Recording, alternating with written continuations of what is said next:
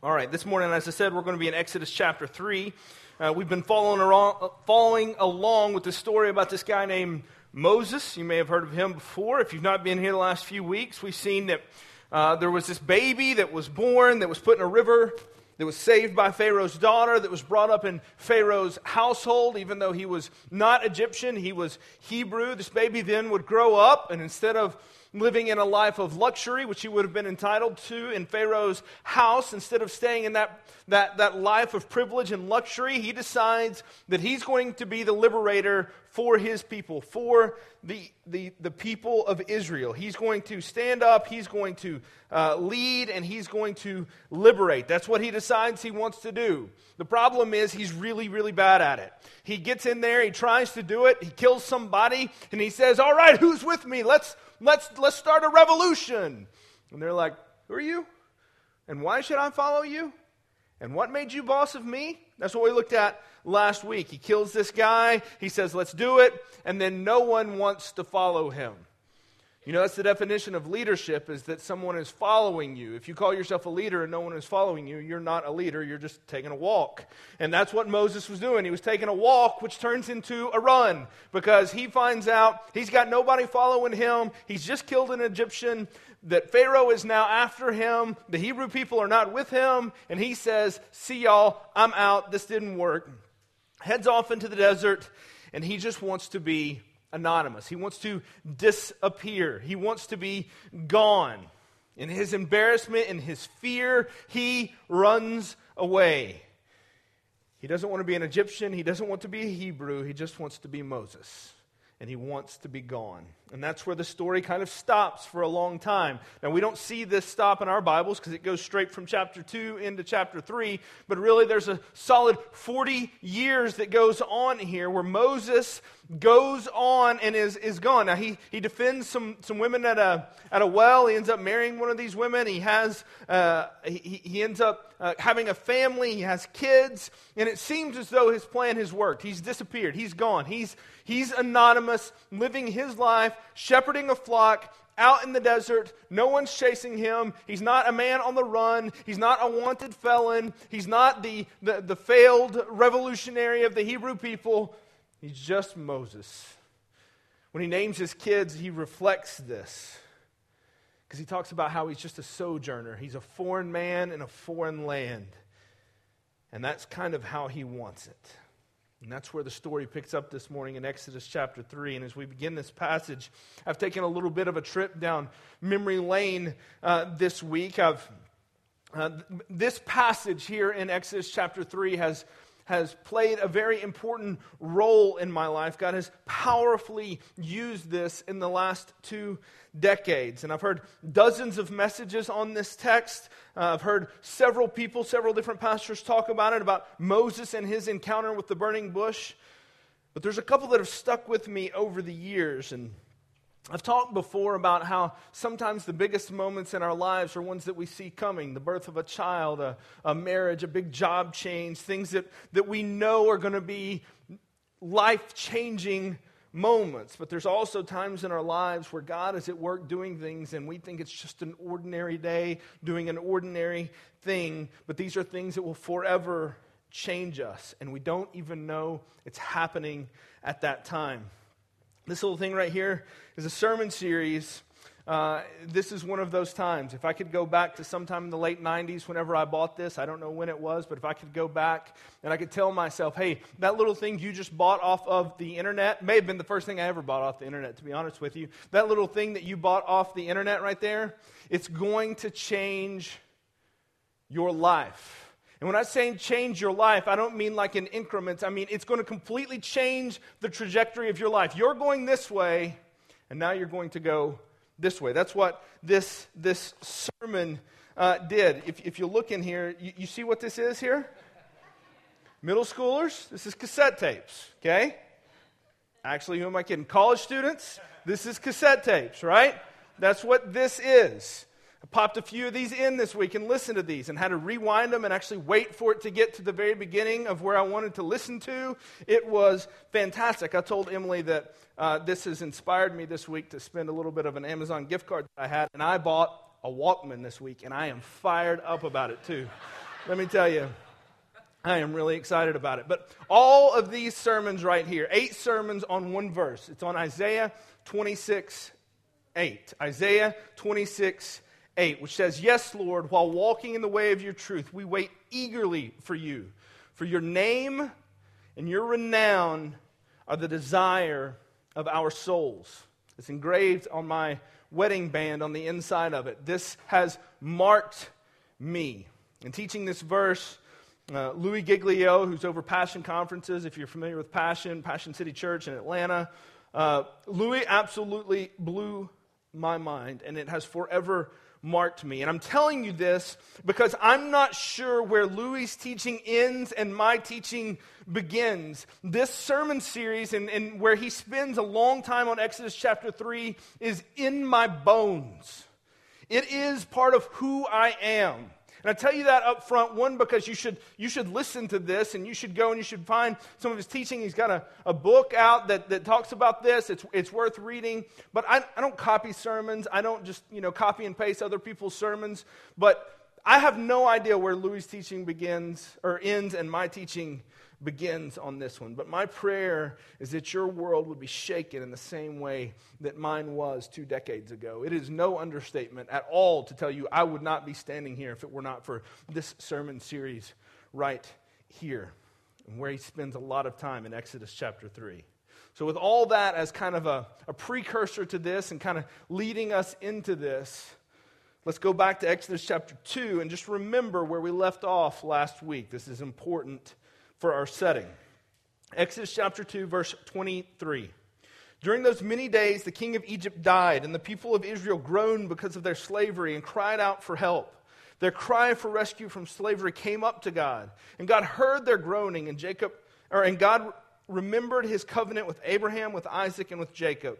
And God saw the people of Israel, and God knew. That's what we talked about last week the idea that God knows. God knew the, the, the, struggle. He remembered the struggle of the Hebrew people. He saw their struggle. He saw their pain. God knew. And then immediately, when we go to chapter 3 now, the scene shifts to Moses. And if you're not paying attention, it can feel like an abrupt scene change here. That you go from this one scene of the Hebrew people suffering back to the desert to the failed re- revolutionary Moses, and it can feel like you're making this, this abrupt change and there's no connection. But what you're going to see is at the end of chapter 2 gives us the context for chapter 3. What we're told in chapter 2 is that God knew and that God remembered. And now what we're going to see is what it looks like when God knows and when God remembers. What does it mean for God to remember the Hebrew people? Well, in order to know what that means, you've got to come back to the story of this guy, Moses. So let's read in chapter 3, verse 1, and see what it looks like when God remembers. Chapter 3, verse 1. Meanwhile, Moses was shepherding the flock of his father in law, Jethro, the priest of Midian. He led the flock to the far side of the wilderness, and he came to Horeb, the mountain of God. And then the angel of the Lord appeared to him in a flame of fire within a bush. And as Moses looked, he saw the bush was on fire, but not consumed. So Moses thought, I must go over and look at this remarkable sight. Why isn't the bush burning up? So this is remarkable enough in and of itself. It's not going to be the focus of our time this morning, but you have this flame that is just self combusting, that's not burning the bush up. It isn't using the bush for fuel. It is its own fuel source, and this flame is happening, and Moses sees it. Something kind of shows up, appears to Moses, and, and, and Moses says, I've got to check this thing out. Can you imagine this scene here? Moses has been a shepherd for 40 years now. He has a family, he has a life, he has freedom from fear, freedom from retrib- retribution, but he has no people. Again, a foreigner, a foreign man in a foreign land. And I wonder if he thought about that when he woke up in the morning. I wonder if that kept him up at night when he went to bed. You, wonder, I, I think about Moses in those 40 years when he's out shepherding the flock and it would be hot outside and he would be looking over his sheep. I wonder if he didn't let his mind drift to his, his people, his kinsmen in Egypt, and, and how they must be feeling in the midst of that heat, but being oppressed by the Egyptian rulers that were over them. You wonder if he didn't think about what they were going through. And then you wonder if on days whenever maybe food was sparse, when things were tough, when the terrain seemed a little bit a little bit dicey, a little bit scary, whenever there were thieves around or maybe things were tough, if he didn't think about his life in the palace. And how he could have been in a place where he would have been served the food instead of having to shepherd the flock. I'm speculating a bit here, but based on comments that we've already seen and what he names his son, and based on other things that we'll see here in the book of Exodus, I think Moses was haunted by what he'd done and how he'd fled.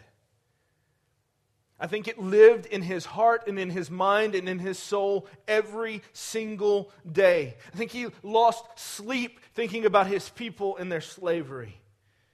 I think it it hurt him that there was nothing he could do about it, that he had blown his chance. I think he, he probably thought, well, if I'd done it this way and if I'd gone about it this way, instead of killing this guy, I'd gotten this guy on my side, I could have done this. I think it bothered Moses a lot. But then this happens. This flame shows up out of nowhere. This flame shows up and, and calls to Moses. says, The angel of the Lord appeared to him. This angel of the Lord is nothing less than God Himself revealing Himself to Moses. And He is coming to meet Moses. This has never happened like this. God has spoken to His people before, God has even wrestled before with, with, with His people, but He's never come in this way. There's no precedent for this. Moses wouldn't have been looking out for this. Moses isn't sure what to make of this either. When the bush doesn't turn into just a lump of charcoal, Moses knows he needs to go and check this out. He knows this isn't normal. He knows something is going on. Verse 4 When the Lord saw he had gone over to look, God called to him from the bush Moses, Moses. Here I am, he answered. Do not come closer, he said. Remove the sandals from your feet, for the place where you are standing is holy ground. Then he continued, I am the God of your father, the God of Abraham, the God of Isaac, and the God of Jacob. And Moses hid his face because he was afraid to look at God. Again, this is a place where we could spend a lot of time here, but we won't for the importance of, uh, of time. But, but it's important to note how this starts. First, we have to note that once again, it is God that initiates the action. This is all over Scripture. God initiates the action, just like Abraham. Just like Moses in the basket and, and, Pharaoh's daughter drew him out. There is nothing that was done by Moses to provoke this from God. There's nothing that was done by Abraham to provoke God to come to Abraham and say, Abraham, you're going to be my guy that I'm going to make a nation out of. There's nothing in Moses that provokes God. God isn't sitting around waiting to be recognized and hoping that somebody will remember him. God is always the initiator, always the initiator. I'll say that again. God is always the initiator. God comes down, he condescends, he comes down to Moses. God pursues, God draws, God calls. He is the one drawing us. We are not chasing him. You ever heard that before? That used to be a popular phrase. I don't hear it a whole lot. That used to be a popular phrase in Christian lingo. People would really want to sound holy, and they just want to. They would say, "I just want to chase after God. I just want to. I just want to go to this this worship service because this worship service they just they chase after God. I, I, that's what I want to do. I want to chase after God. It sounds holy, but that's not how it works. He comes down to us. We don't go up to Him. And now He's going to explain how this thing's going to work to Moses. He's the, he is God, and he's laying the ground rules for how this whole thing is about to go down. Moses, don't just come traipsing in here like this is just another little thing that you're going to kind of check out and you're just going to get, get a feel for. I called you over. Now listen to how this is going to go. And God tells Moses that the ground is holy that he is standing on. Why? Well, it's not because Moses has made it so, it's because God has shown up and made it so. God's very presence, even concealed as it is within this bush, within this fire, has changed the very nature of the ground that Moses is standing on. God never shows up when things don't begin to change. If God shows up, something is going to change. When God comes on the scene, there is no status quo, there is no business as usual. That doesn't exist anymore. Things begin to change. And do you think Moses was thinking about his sheep whenever he's standing in front of this flame, taking his sandals off, standing on holy ground? Not a chance. He was terrified. He couldn't even look at the fire because he was so scared. You see that there? Moses hid his face because he was afraid to look at God. And yet God draws him in and he says, Moses, Moses, come closer. And Moses follows the call. He did as he was directed. And this is the exchange that follows. Verse 7. Then the Lord said, I have observed the misery of my people in Egypt, and have heard them crying out because of their oppressors. And I know about their sufferings. Again, this repeats what we just read at the end of chapter 2. I have observed, I have heard, and I know. And I have come down to rescue them from the power of the Egyptians, and to bring them from that land to a good and spacious land, to a flo- uh, land flowing with milk and honey, the territory of the Canaanites, the Hittites, the Amorites, the Perizzites, the Hivites, and Jebusites. The Israelites try or cry for help has come to me, and I have also seen the way the Egyptians are oppressing them.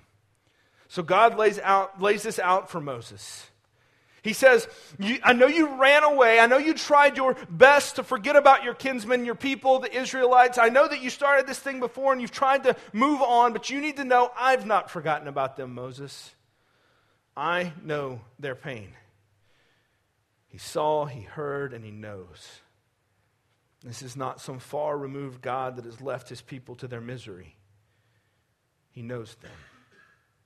So, what is it that God's going to do about it? What is it that God's going to do? Since he knows and he's remembered, what's God's big plan here? Verse 10 Therefore, go. I am sending you to Pharaoh so that you may lead my people, the Israelites, out of Egypt.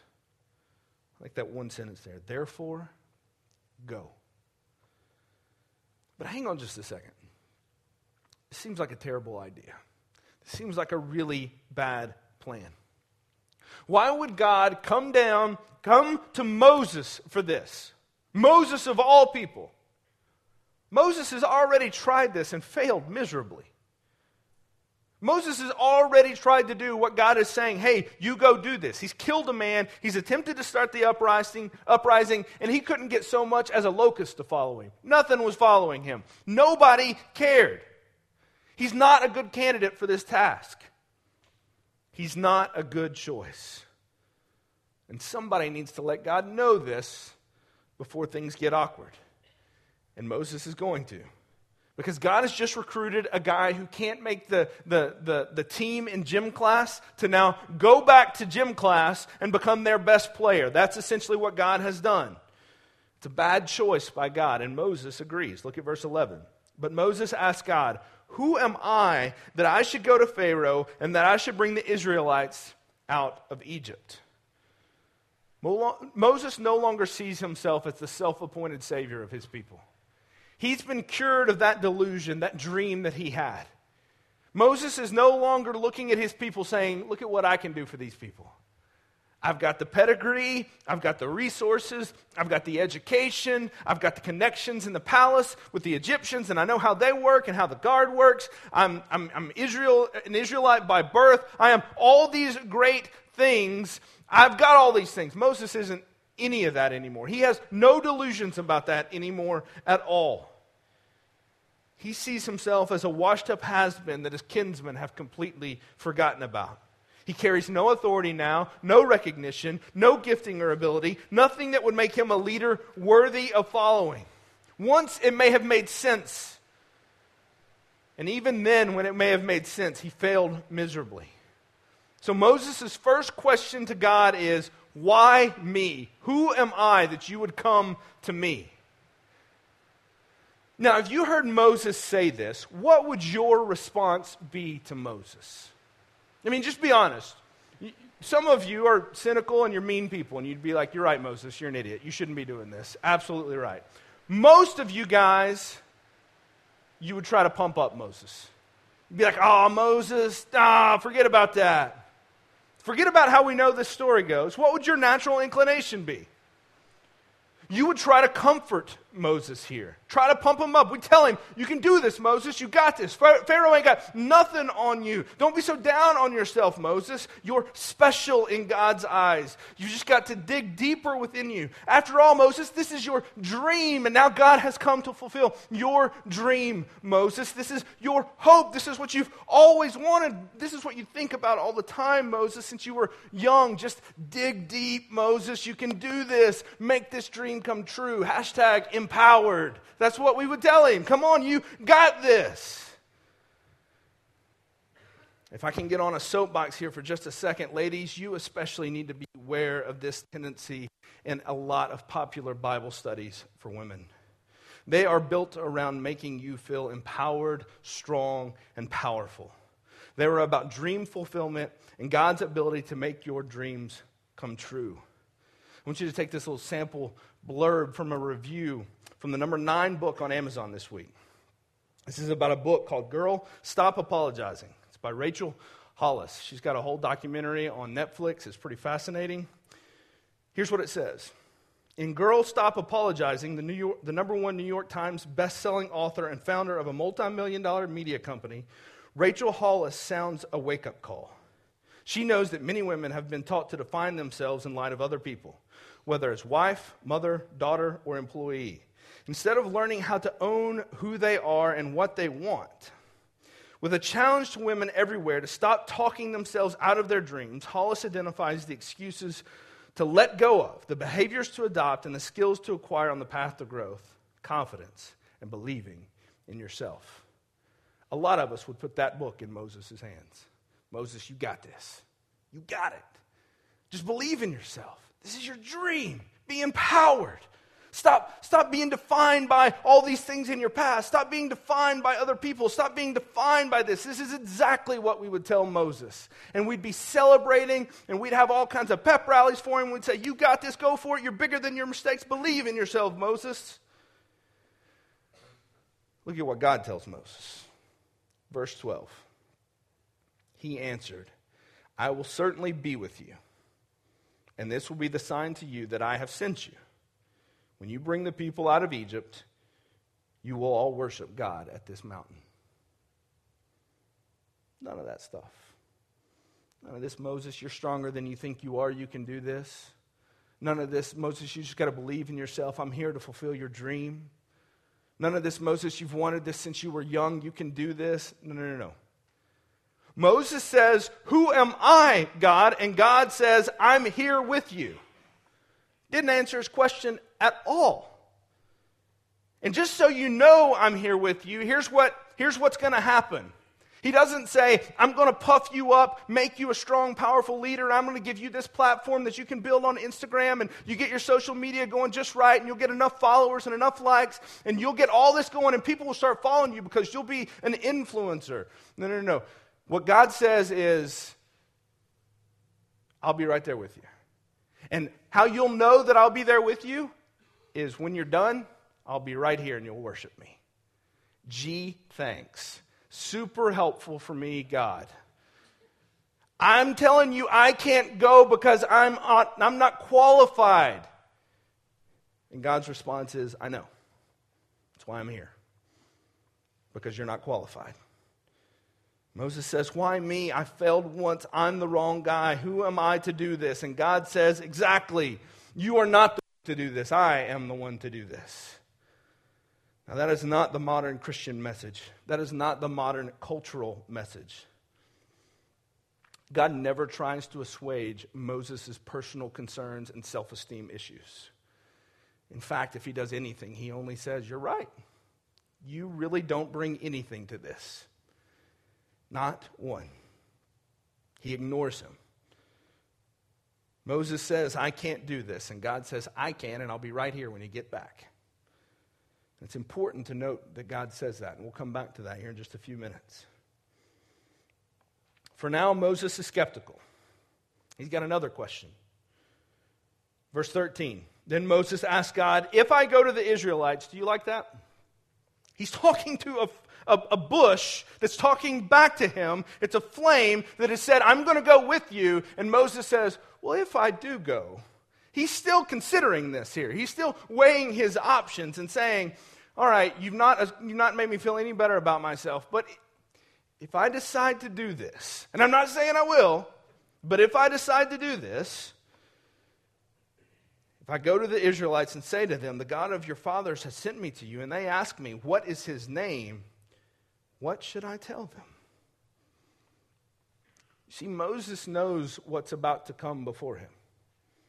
Partly because he's been down this road before, and partly because he knows all of his shortcomings. He's tried, and he couldn't get anyone to follow his coattails before. He's going to need something else. He had a platform before, he has nothing now.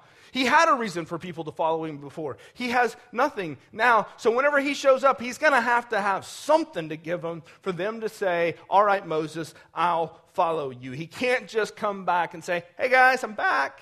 You want to try this again? It's not going to work for him. He needs something else. So now he changes his question. And his question moves from, Who am I? to Who are you? What's your name? And that is a really good question to ask. Now, Moses is not asking it for the right reasons, and God will show that to him here in just a second, but it's a good question to ask. Now, I want you to think about this. Moses would have been brought up within Pharaoh's household. We don't know how much of, of Israel's religion and religious background Moses has, has taken in. He may not know a whole lot about the God of Abraham, of Isaac, and of Jacob. He may know a lot, but he may not know much. But he, we know that he was educated at the best schools in Egypt. We know that he was, he was a, a well read, well learned Egyptian boy. And so we know that he would have known the Egyptian religious system well. He would have known the names of the gods of Egypt very, very well. The pantheon of Egypt's gods would have been something he could have identified. He would have known these things well.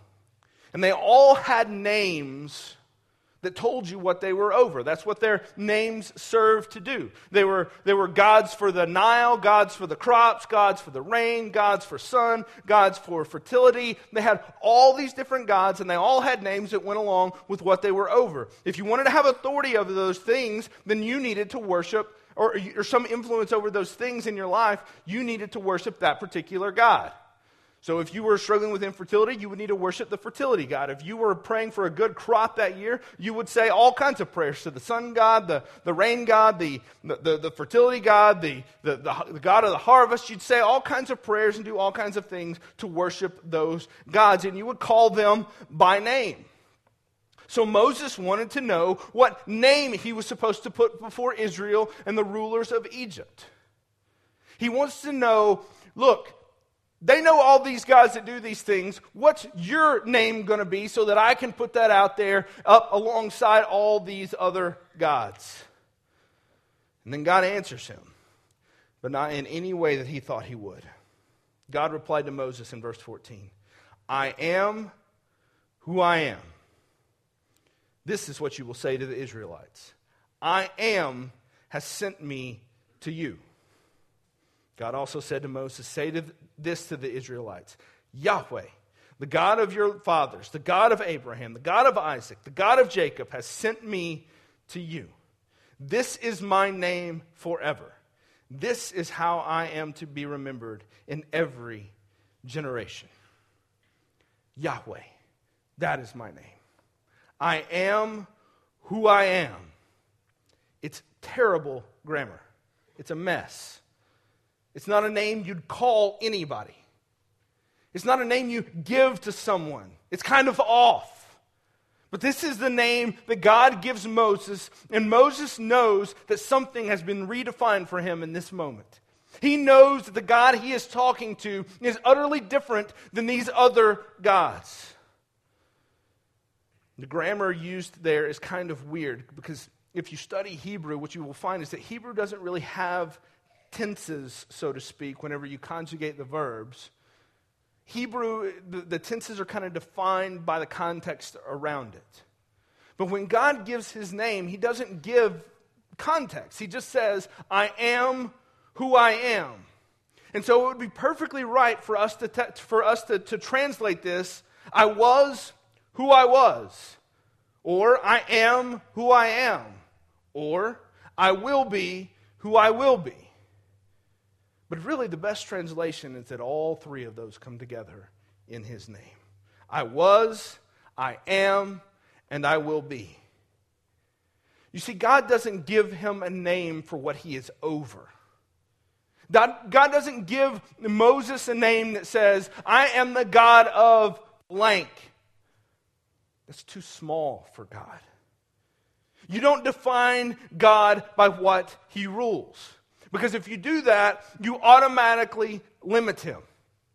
Thor may be the God of thunder, but that means he's not the God of the sea. God doesn't get a name like that. God's name will not limit him. God is not going to be defined by what he is not ruling over. God's definition is going to be simply that he is, that he exists.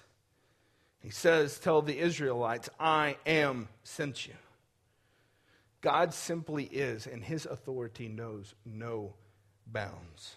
He is not limited in his sovereignty. You do not need to tell him, you, you, don't need to tell them that I'm, I'm God over anything. Just tell them I'm God, and that will suffice. Friends, this morning there is no limit to what God is sovereign over. None, not one shred, not one speck of dust. He rules it all, all of it. There is nothing he bows a knee to, there is nothing he defers to, not even you. And he tells Moses, That's my name. The name is so important because the name is the marker for who he is. I wanted to use this translation this morning in a lot of Exodus because the, the HCSB uses the word in verse 15 that, that this I am translates to Yahweh. It's God's covenantal name with the Israelite people. This is not the first time that it's used in Scripture. God says that He wants this to be His memorial name, the name that He's remembered by through all the generations. It's what He'll be known by. He's the God who is. What is His name? Yahweh. I am. That is His name. And we'll get into this word a lot more. I would love to spend the next 20 minutes talking about this word. Chris was begging me to spend 20 minutes talking about this word this morning. We'll get there. I can't do it for the sake of time, but we'll get there. But for now, you simply need to see how important it is that we get God's name right. Because when we get it right, it will shape everything in our lives. His name is Yahweh. His name is I am. Because if this is so important. This is what you've got to understand this morning. Because if God's name is I am, do you know what that means for us? We have a name too. It's I am not. If God is, then we are not. And that little truth right there shapes everything. Hear me. Everything. If God is I am, then everything is shaped around him, not us, because we are not. If God is I am, then it puts everything in its proper place. It means I am not the center. I am not the goal. I am not the authority. I am not the decider of right and wrong. I am not the one to be celebrated. I am not the one to be praised. I am not the one to be answered to. It shapes who we are because it tells us what we are not. It shapes all of our relationships. I am not my wife's ruler. I am not my wife's hope. My wife is not my salvation. My wife is not my trophy or my object that I possess. It defines me as a parent. I am not ultimately in control of them. I am not finding my meaning in them. I am not living as though I am their Savior because I am not. It defines my career. I am not defined by my career. I am not defined by my work. I am not defined by my paycheck. I am not. It defines me as a student. I am not my grade. I am not my degree. I am not my GPA. I am not my test score. Amen. I am not defined by the level of education I receive that tells everyone how great I am because I am not. Do you see how it begins to shape everything about us? On and on and on it goes. I am not any of these things because God is I am. Most of us spend our lives trying to make some sort of name for ourselves. Perhaps it's in an academic community, perhaps to our employer, employer or our employees, perhaps to our peers and to our parents. But we want people to notice us, to respect us, to celebrate us, to be proud of us, to, to lock on to us, to find meaning in us, to find purpose in us, to celebrate us, to do great things for us. We're trying to make a name for ourselves, but our names are I am not. You can get the little hello, my name is I am not on there. When I first began to have this message etched on my heart as a high school student, I knew that one day I would get a Bible that would have that phrase written on it I am not. When I first became a pastor here at Providence, I got a, a Bible that would be my, my preaching Bible that I would preach most of my messages from. And on the, the front of this Bible, it says right here, where my name normally would be, it says, I am not. That is what is on my preaching Bible here. It is a constant reminder to me as I stand here before you this morning that I have nothing to give you from myself. I am not. That I am not your Savior. I am not your ruler. I am not your hope. I am none of those things. I am not to be popular. I am not to even be liked because I am not. I am not that important. One day, someone else will stand up here before you and will teach you. And God can raise up a donkey to do what I am doing here today because I am not, but God is. He was, He is, and He always will be. He is the ultimate goal. He's the one who defines me, the one who marks me, the one who drives me, the one who is the ultimate authority in my world and the rest of the world, the supreme value in the world because He says, That's my name. I am. That's my name, and I will be exalted above all names, is what he tells us. Have you ever noticed how important God's name is in Scripture? I read that, that the, the psalm there earlier whenever we started. I told you we'd come back to verse 12 and that it was important.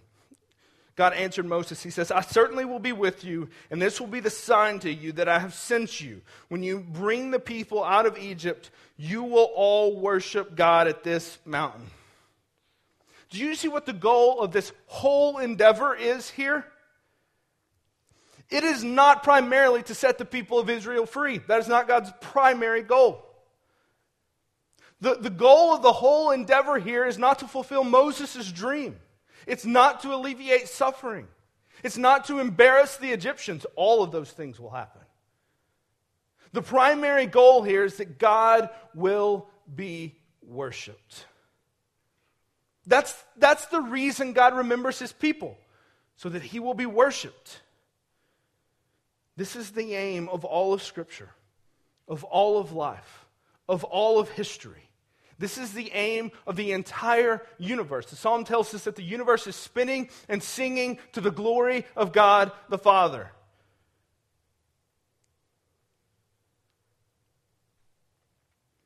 That is the goal of life in the whole universe to worship God. When I say worship, I'm not talking about coming in here and singing songs that we like and we get kind of charged up and we put our hands in the air. That's not what I'm talking about. That's maybe a small glimpse of worship. What I'm talking about is unrelenting, unabashed praise for Yahweh. That's where all of history is headed. I want to do a very quick little tour of Scripture here, just a few sampling of verses. Psalm 23. Do you guys know Psalm 23? You know that one well, right? Have you ever noticed this? The Lord is my shepherd, I shall not want. He makes me lie down in green pastures. He leads me beside still waters. He restores my soul. He leads me in the paths of righteousness. Why? For his name's sake.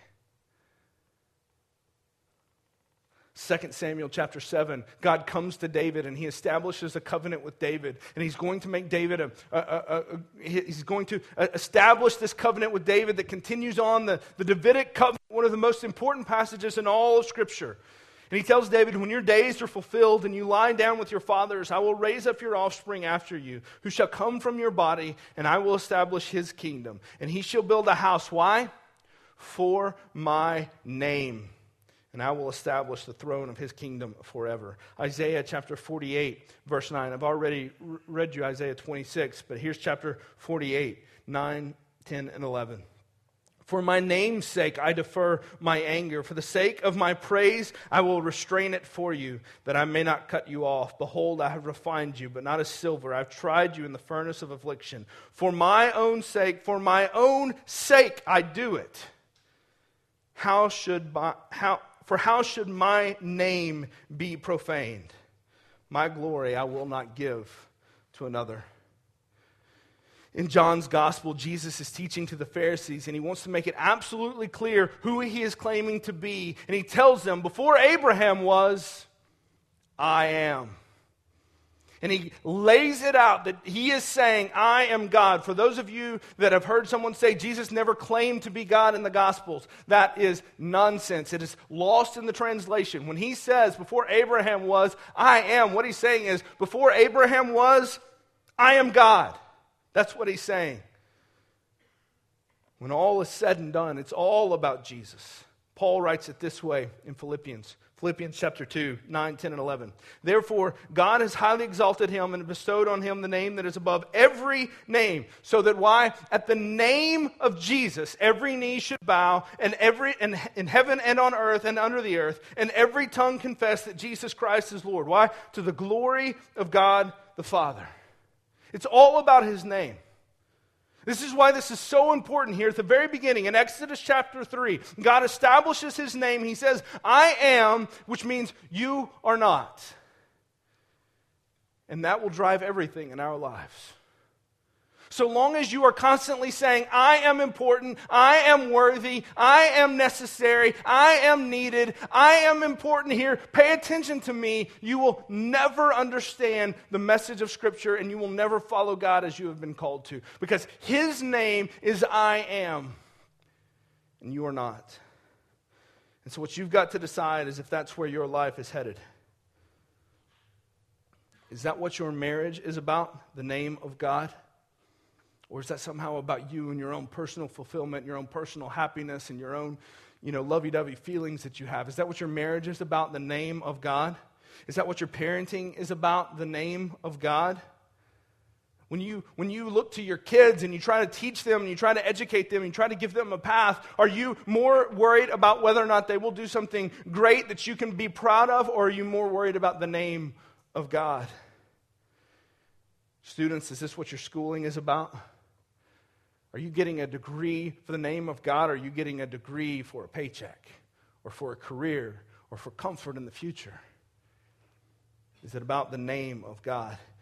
Is this what your job is about? Is this what your paycheck is about? Is this what your life is about?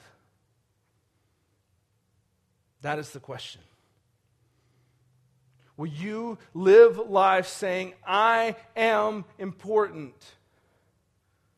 Or you live life saying, I am not?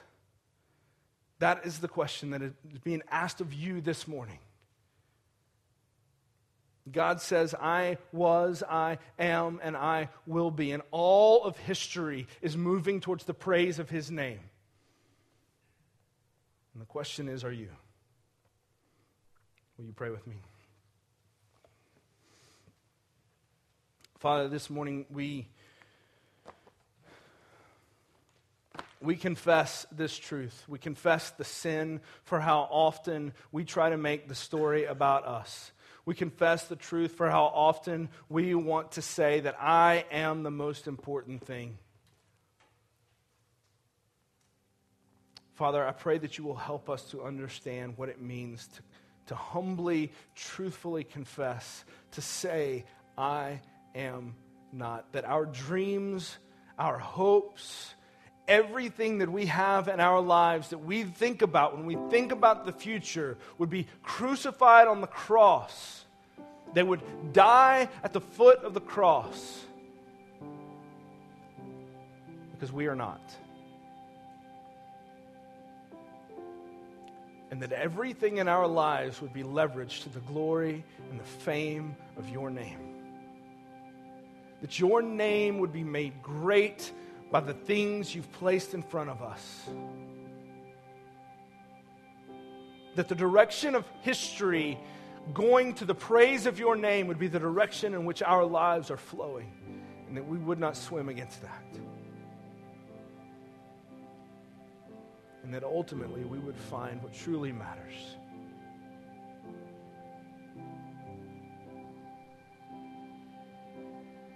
It's in Christ's name. Amen.